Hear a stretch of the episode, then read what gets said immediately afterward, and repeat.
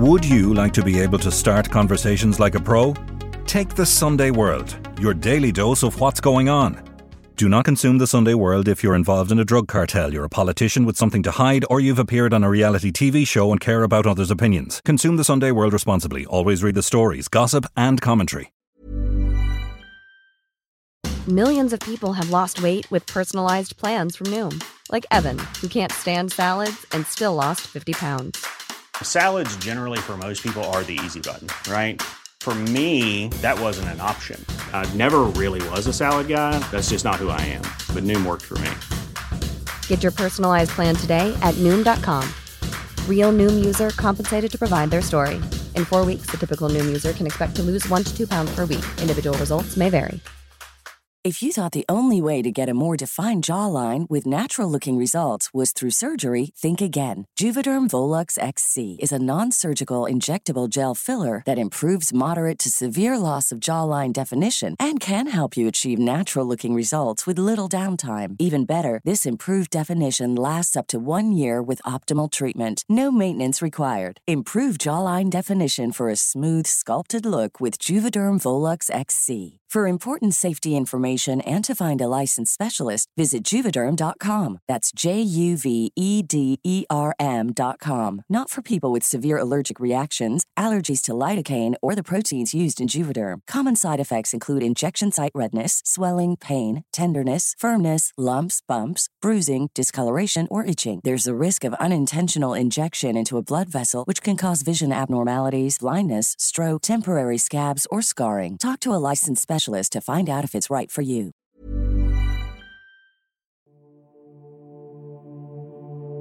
She was a woman that was living in Dublin in the 1700s. If a woman kills a baby, oh my god, she's so outside of the norms. She has to be a witch, I guess. Her actual death involved a partial hanging first until she was unconscious, and then she was burned at the stake. I'm Nicola Tallant, and you're listening to Crime World, a podcast about criminals, drugs, and the sins of the underworld in Ireland and across the globe. Witch, devil worshipper, and Ireland's first serial killer are just some of the titles that have been bestowed upon Darkey Kelly over the years. Born in the 1700s as Dorcas, she ran a brothel on Fishamble Street in Dublin city centre. And while not much is known about her life, the story went that she was burned at the stake for witchcraft after she sacrificed her baby to the devil in 1746. But in 2011, researchers debunked the theory that she was a witch when they discovered that the sex worker was actually publicly executed in 1761 for the murder of shoemaker Patrick Dowling on March 17th the year previously. Soon, a new theory began to emerge that she was a serial killer after a newspaper report suggested that five bodies were found beneath the floorboards of her former brothel. In 2022, PhD researcher Shannon Hughes Spence, who has an interest in women, witches, and murder, took it upon herself to investigate whether or not Darkey was, in fact, a serial killer. Today, she joins me as we discuss the King of Hell, public executions, and the truth about the famed murderer. I'm Clodagh Meaney, and this is Crime World, a podcast from SundayWorld.com. So, Shannon, the story we're going to talk about today, it really has a lot of different elements in it that you might not regularly see on Crime World. So, there's going to be a bit of witchcraft, maybe some sacrifices to the devil, some ghosts, some ghouls. But really, what brought us here to talk about this character today is the fact that she's allegedly Ireland's first serial killer. So, can you tell me who is Darkey Kelly? So Darkey Kelly or Dorcas Kelly, um, Darkey being her nickname, she was a woman that was living in Dublin in the 1700s. Uh, we don't really know much about her when she was born or, you know, her growing up, but it's suspected that she was born around 1720 to 1730. Um, and at some point in time, Darkey Kelly began running the operation of the Maiden Tower brothel at Copper Alley, Fishamble Street in County Dublin. So, like I said, we don't know too much about her life.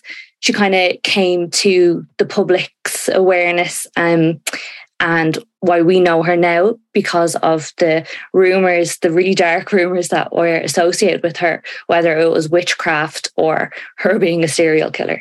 So, how did that kind of idea that she was a serial killer come about? So, it's a bit of a, a windy road, to be honest. Um, it wasn't until 2011 that, you know, Darkey Kelly, the serial killer, kind of came out um, in the news. Before that, she was thought to be a witch who became pregnant with a child of um, the first Earl of Carhampton, Simon Luttrell, um, nicknamed the King of Hell. But that was disproven then in 2011 by two people who did a little bit of research into Darkey Kelly. And they found that she actually wasn't burned at the stake like people originally thought in 1746. It turned out that she had been killed or publicly executed on the 7th of January 1761 um, for killing a shoemaker called John Dow- Dowling. Um, so 30 years then after her public execution, it came out within some newspapers that allegedly there were five bodies found below the floor of the Maiden Tower brothel. So that's kind of when the serial killer rumor sparked um, 30 years after her death. And they came to light then in 2011 when uh, two people did some research and found newspaper records, one newspaper record documenting that those bodies were found. So, really, it was this idea that she was this uh, sex worker, brothel keeper. Um, they found after her death, they found these these bodies buried underneath the um, the foundations of the pub. Is that right? What stands today now as a pub. So tell us a little bit about then the idea that she was a witch. So, like you said, that she was allegedly burnt at the stake. So she was publicly hung, publicly killed. Was she actually burned? That's really interesting. Um, so initially, the story was that she became pregnant with the child, like I mentioned, to Simon Luttrell. Um, and he was a very dark, you know, had a very dark reputation about him being nicknamed the King of Hell and being a member of the Hellfire Club, which is a whole other story. But um, what happened was when the rumors of her being a witch, obviously it would make sense that, you know, people would attach that she was being burnt at the stake, like so many people who were accused of witchcraft were. But her actual death involved a partial hanging first until she was unconscious, and then she was burned at the stake. And when she was actually burned at the stake um, in 1761, her body was then her remains were then taken by 12 sex workers who worked with her and they her remains were brought back then to copper alley um, to be waked but a bit of a riot broke out and her remains were seized and those 12 sex workers were sent to prison for for kind of what what, what ended up where did they end up in prison was it for partying too much or a bit of public disorder, and um, you know, I, I'm assuming. Well, a, a, large crowd did draw to witness the execution, and um, you know, the twelve sex workers were obviously not very happy that their friend had just been publicly executed. So there was a bit of a ruckus caused. And before we get into kind of why she was, um, you know, publicly executed, were men treated in the same manner that women were back then in terms of their public executions? Was it the same? Were they also harshly hung and burned at the stake, or what way was it done for the men? So it's actually really interesting. When I looked into this at first, I didn't really understand, or like I couldn't find a clear answer why this was, um, because generally people were burnt as a form of public execution um, in the UK and of course Ireland did what the UK did um, at that time too. So in Ireland, it's a very dark way to put it, but we were quote unquote nice enough to hang women before they were burned, whereas men were just, you know, burned generally.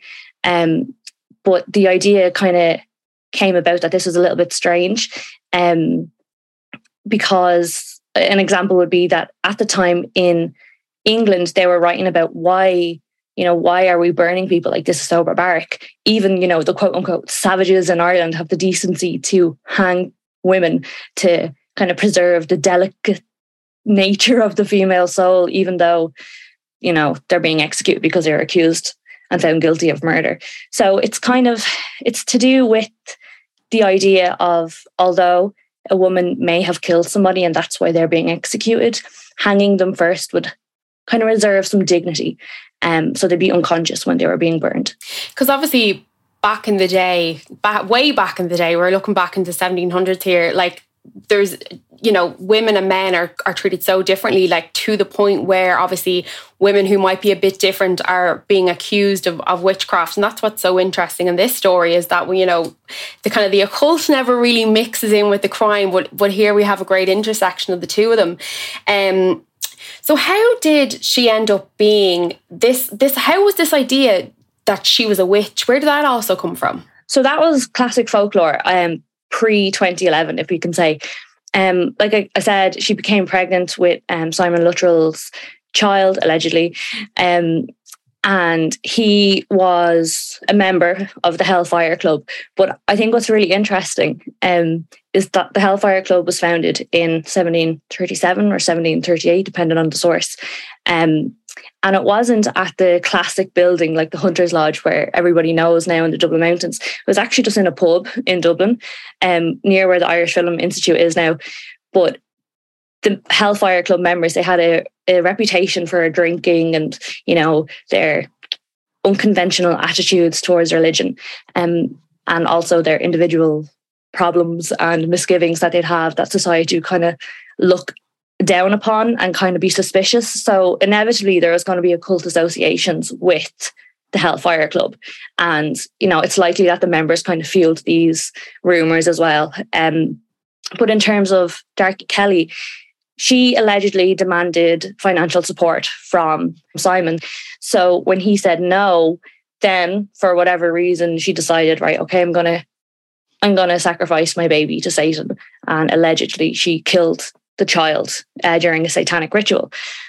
There's no there's no indication that she was a member of the Hellfire Club. So just I would assume that the satanic ritual either came from her association with Luttrell or just the fact that, you know, if, if if a woman kills a baby, oh my God, she's so outside of the norms. She has to be a witch, I guess. Um, and in Ireland at the time, to do such a crime, um, it would have been considered like liable to be sentenced to death by burning. Um, the body and the baby, like the body of the baby, was never found. Um, so it's unlikely that this story was true, and it's even more unlikely uh, considering she was allegedly killed in 1746 when we know that she wasn't killed until 1761. So I can only assume the the um, rumors around witchcraft and the occult was due to her alleged relationship with somebody who was a member of the Hellfire Club and also somebody who was, you know, um, quite significant, yeah, a significant political figure at the time as well. Who was Simon Luttrell and how was is there any evidence that they even knew each other? And there's not necessarily any evidence apart from them being around at the same time. Um, and also, like I mentioned, he had a nickname called the King of Hell, but it wasn't because he was like the devil. It was because he frequented Dublin's brothel district, which was nicknamed Hell. So they could have known each other from that. Exactly, exactly. So how did she end up uh, this this brothel keeper in the nineteen sorry in the seventeen hundreds? How did she end up publicly executed for murder? Who did she kill? What happened? So this didn't really come to light, like I mentioned, until 2011. So it's alleged, and she was found guilty of the murder of a shoemaker called John Dowling on St. Patrick's Day in 1760. Um, there's no publicly available trial records, so we, we can't really, you know, make up an informed decision of whether or not she was actually guilty of this murder. But we do know that she was found guilty and executed for it um, either way. Um, and then once that happened, Darkey Kelly or Dorcas Kelly the name doesn't really appear in any of the newspapers, uh, in any of the newspaper databases at all. But her trial was, um, it, it was reported on quite a bit at the time. Um, but once, once she was dead, it kind of trailed off, and, and that was that. It was just another execution in a time where public executions were quite common or common enough. And then mm. it wasn't until 30 years later that her name reappeared. And we have to look at as well, I guess, the idea that when this happened, when she was accused of being a witch, and this kind of era was very near the time of obviously the Salem witch trials and everything like that, very much in the same century. Um, so do you think that that had any impact on the kind of notion that she was a she was a witch as well as a serial killer? what a combination. What two names have attached to your name forever? Yeah. I don't know if it would have been influenced by Salem as such. Um, 50 years before Dorcas Kelly was killed, Ireland had its own mass witch trial in Islandmagee up north. Um, and those people were found guilty of witchcraft. Um, it's generally believed that they weren't killed, apart from the last victim, who was a man who was executed. So I don't know if I would have had too much bearing. I think it's more to do with the social attitudes at the time towards women and sex workers. And of course, you know, if she if she genuinely did kill this guy, John Dowling, that's probably why too. Um, but I, I think there is also an intersection of how sex workers and witches and women are viewed in the public. And I think that could have a more general impact um, rather than specifically, you know, the previous quote unquote witch panic that was happening in Europe and the United States or the colonies in the United States. And do you think that, I guess, as you say, she was probably maybe scapegoated a little, like kind of this very stereotypical um, woman. I mean, even looking back at the idea that she, you know, had to sacrifice her child to the devil because she couldn't get money from like oh how dare this woman look for support for her child um do you see those kind of i guess um parallels in media and in kind of how sex workers are viewed today yeah I, I do think so and i think especially for the narrative of Dorcas Kelly for so long to be attached to being a witch and being a woman who killed her child has really latched on and hasn't really been shaken. Um, so much so that I don't, don't want to get in trouble, but uh, official, quote unquote, official um, advertisements of things that capitalize on Darkey Kelly haven't changed that narrative, um, even though they might use it to bring in an audience or customers, they still promote that narrative uh, quite publicly that she was uh, somebody who who killed her own child, and that's why she was killed. So it's a little mm. bit problematic. Mm, no, definitely, and as well, looking at that, you you know there there are still obviously the Hellfire Club in in Dublin. Lots of people still go there thinking that it is where I mean the the, the the rumor or the folklore was, of course, that they went there and had, you know, drinks with the devil or whatever it may be. And it was very much believed that Simon Luttrell was part of this. Was he also a sheriff in Dublin? Yeah, so the, this family, this whole Luttrell family, they, they have a lot of drama, um, to put it lightly. But Simon, he was, like I mentioned, the first Earl of Carhampton.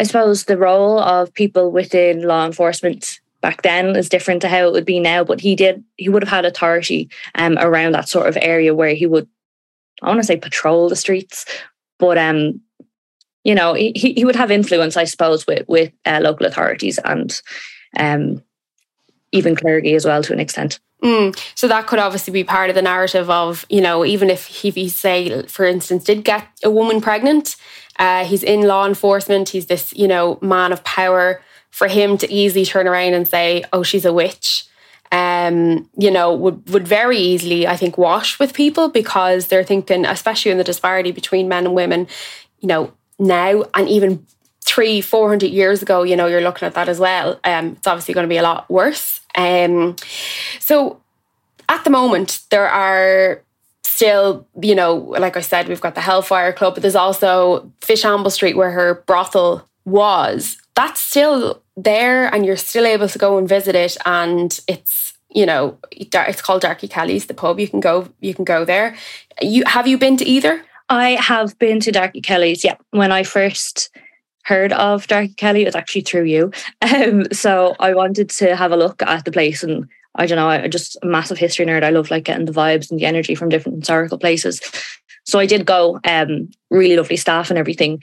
Um, and it was just interesting to be you know, where allegedly like the tower once was. It is also a restaurant. And I believe the the brothel, the Maiden Tower brothel, it was between the two buildings. I don't think it's an exact replica. It was really difficult to find. I did go looking, for like I don't even like planning permission and like buildings in Dublin and just try to trace the exact whereabouts because I know it is at that building, but from what I could find, it's not like I don't think it's exactly the pub. I think it's like a mix between the pub and the restaurant.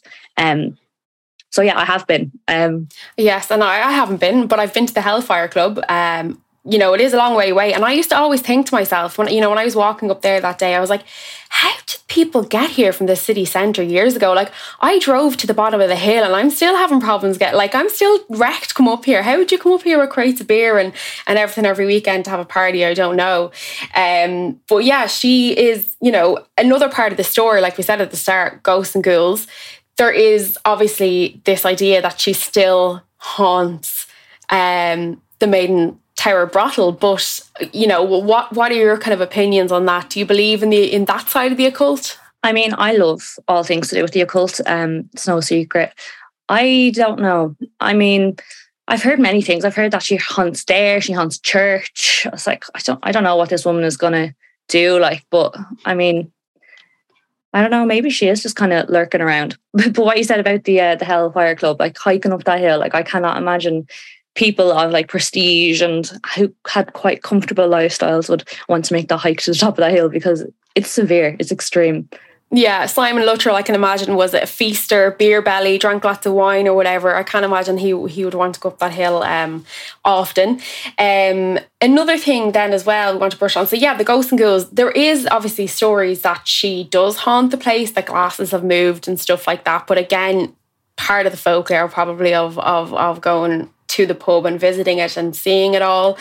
Um, a little bit about then about like how did you end up like you said you, you did hear about this through myself but i you know this is a, a it's a crime. It's and you're obviously a, you research on witches as well. So tell us a little about that how you kind of ended up finding the interest to go into that. Yeah, so I have a big interest in researching historical witch trials and witches, and especially within an Irish context.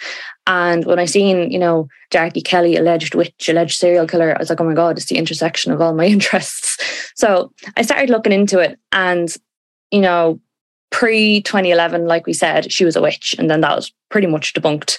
And then in 2011, she became a serial killer. And I was like, okay, let me look into this. So I went searching and I was um, looking through previous uh, blog posts, newspaper articles that had covered the story post 2011, um, looking at the serial killer narrative. And a couple of them mentioned, you know, the newspaper articles that came out uh, 30 years after she died, saying that five bodies were found under the floorboards. And I was like, okay, I want to see this newspaper article. Um, again, I absolutely love history and I like being in the place where I can feel the energy and I like seeing original documents. But I couldn't find the newspaper article and I was like, okay, why is this so difficult to access? So I checked different databases. There was nothing there. I was like, okay, a bit weird. So I started I started cold emailing people who had mentioned it, like in their articles, like from different newspaper reports and blog posts. And uh, somebody got back to me. And on the off chance, I asked if she would have a copy of the original newspaper that specified that five bodies were found under the floorboards. And she did. And she sent it on to me. And from what she knows and from what I could find out, it's a newspaper that originated in London. And it came out 30 years after she was killed, like I said. And I was like, okay, that's a bit that's a bit weird that suddenly 30 years after this woman was killed, she's allegedly a serial killer. Because even if there were genuinely five bodies found under the floorboards 30 years after somebody died, with all the people coming and going between visiting the brothel and working in the brothel. Who's to say that it was Darkey Kelly that put those five bodies there if they were there to begin with? So that led to me digging on a little bit further. And then I kind of, everything kind of just unraveled and it was just like moments like things started to click and fall into place. And when I came across the trial of her, you know, quote unquote sister, Maria Llewellyn. I think I'm pronouncing that right. Um, and I can go into that a little bit. That's another crime within itself, um, kind of related to again the Luttrell family. Um, oh yeah, absolutely. Yeah. Um. Okay. So Maria, she was like, she's called her sister, but it's unclear if it's her biological sister or if it's you know her sister because they were both uh, brothel owners or they both ran brothels anyway. And Maria found herself on trial almost 30 years after Darkey Kelly. So the story goes, and it's it's very dark. Like, although, you know, alleged baby sacrifice to the devil is dark, and alleged incidences of like serial killing is all dark. And this one, I think, is just quite horrendous because it does there is like evidence, like a lot of evidence uh, towards this. So it's a lot more substantiated than any claims against Darkey Kelly. So Maria was accused of procuring a 12 or 13 year old girl uh, called Mary Neal into her brothel um, in November 1787 under the pretense of delivering a letter. So Maria was like, Hey, can you come to my house? I need to give you a letter to deliver it. So Mary went to Maria's house and there, there was a man waiting for her who was allegedly Henry Luttrell, um, the second Earl of Carhampton, and son to Simon Luttrell, the first Earl, who again was allegedly Darkey Kelly's, you know, baby daddy, for want of a better word. So Henry and Simon both had like similar reputations as like being wom- womanizers and you know, kind of having an air about them that they could get away with things that most people wouldn't. So once Mary Neal was in the house, this man allegedly, Henry Luttrell, had sexually assaulted Mary Neal. And this incident was like not accepted within Dublin at the time. And so Maria was actually charged with aiding and abetting the quote unquote unknown man. Um, and her trial took place in July 1788. So it, it was alleged against her that that Maria had the parents of Mary arrested for robbery, which resulted them resulted in them being sent to prison, where Mary's mother, who was pregnant, lost her baby and died because of the abuse that she suffered um, against one of the prison guards. And because of this, Maria was found guilty and sentenced to death. So that's pretty dark within itself. So essentially, he he's he he's accused of one thing, decides I'm so big and powerful, and has false allegations made up against this woman and her child. Yeah. So Henry attacked a 12 year old girl, and essentially Maria was almost thrown under the bus because it happened within her brothel. And then she went to prison. And while she was in prison, she allegedly had then accused Mary, the girl's parents, of robbery, and then they, the mother died in prison, and Maria was then found guilty and sentenced to death because she was indirectly guilty of murder of Mary's mother. Yes, this guy was also the commander in chief of the British Army in Ireland, so he wasn't just anybody. He was very, very high up in, in his job as well and, and, and in who he was. So obviously he had the power to say, I didn't do this, uh, you know, get the, you know, the blame on somebody else and ended up they were thrown in prison instead. Um, so that's how you ended up kind of researching this. And I guess you know, the whole idea of a lot of people who are interested in crime, um, it's all this kind of need and want for information. Um, and you know, you're you're very much a professional sleuth in that sense, in that you're, you know, you're a researcher now as well. You do research in other areas around um, women. Um, what would your if somebody is like, wow, I'm really fascinated about researching these historical crimes, what would your advice be to them? Because it's easy to do something in the last 10 years. You know, you want to look at your Graham Dwyer or you want to look at your, you know, uh, Anna Kriegel case or whatever it might be. You can easily do that with Google and the internet and all the stories are there. But if somebody wants to go back and look at something that happened hundreds of years ago and that, that's what they're interested in, how do you go about that? I wouldn't even know where to start. Um, I would say, I mean, there's all somebody has always worked on something before. Like you're you're likely never gonna find an original thing to research. Um, so my recommendation would be to locate experts in that field already, um, and kind of see what their most recent research says. Um, like I mentioned before, a big fan of Irish history and witch trials within Ireland. So I'll always like consult what Dr. Andrew Sneddon of Ulster, Ulster University has because he's like the leading expert on that area. So you do come up um, with these different key people and key figures um, who are looking into different historical aspects. Um, But for the likes of, you know, one specific person in history, uh, like Dorcas Kelly, what I found was that when a narrative is publicized, people really run with it, even if it's not necessarily true. Um, and accessing information can be quite difficult, especially, you know, if you're not supported by a research institution or an organization that has access to public databases that are well, maybe not even that public, but behind a paywall. Um, for example, the newspaper databases, the British one and the Irish one, they're both behind paywalls. So when I was looking for newspaper articles, it was really difficult because I think you get like three free ones for the British one at least.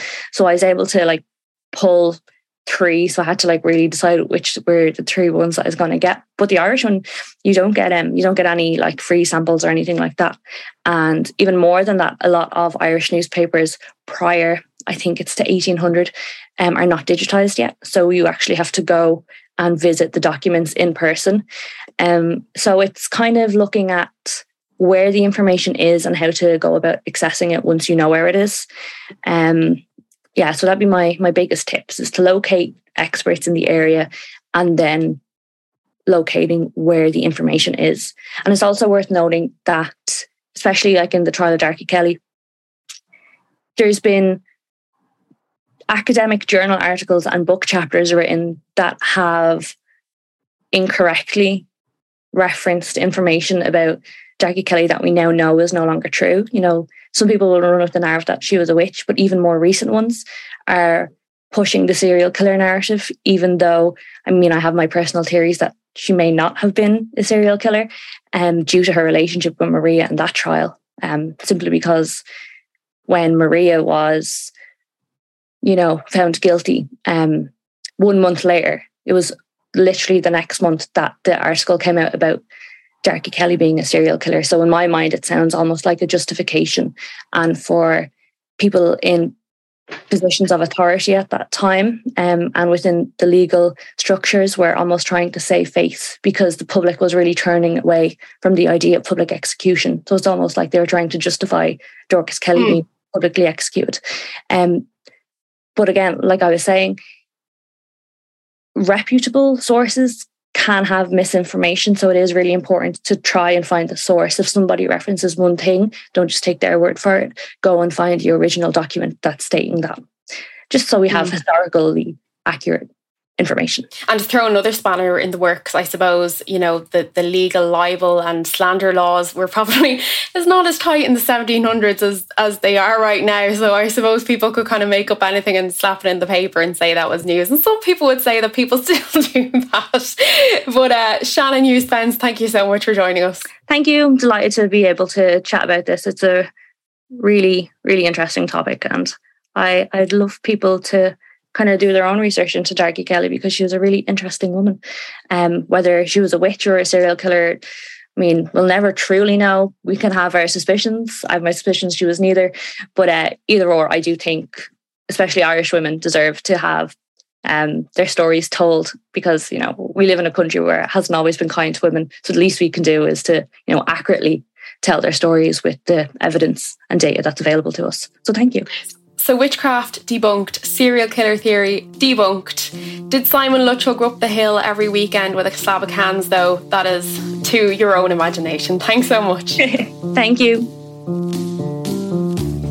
You've been listening to Crime World, a podcast from SundayWorld.com, produced by Ian Mullaney and edited by me, Nicola Tallant. Research assistant is Clodagh Meaney. If you like this show and love true crime, leave us a review, or why not download the free SundayWorld.com app for lots more stories from Ireland and across the globe.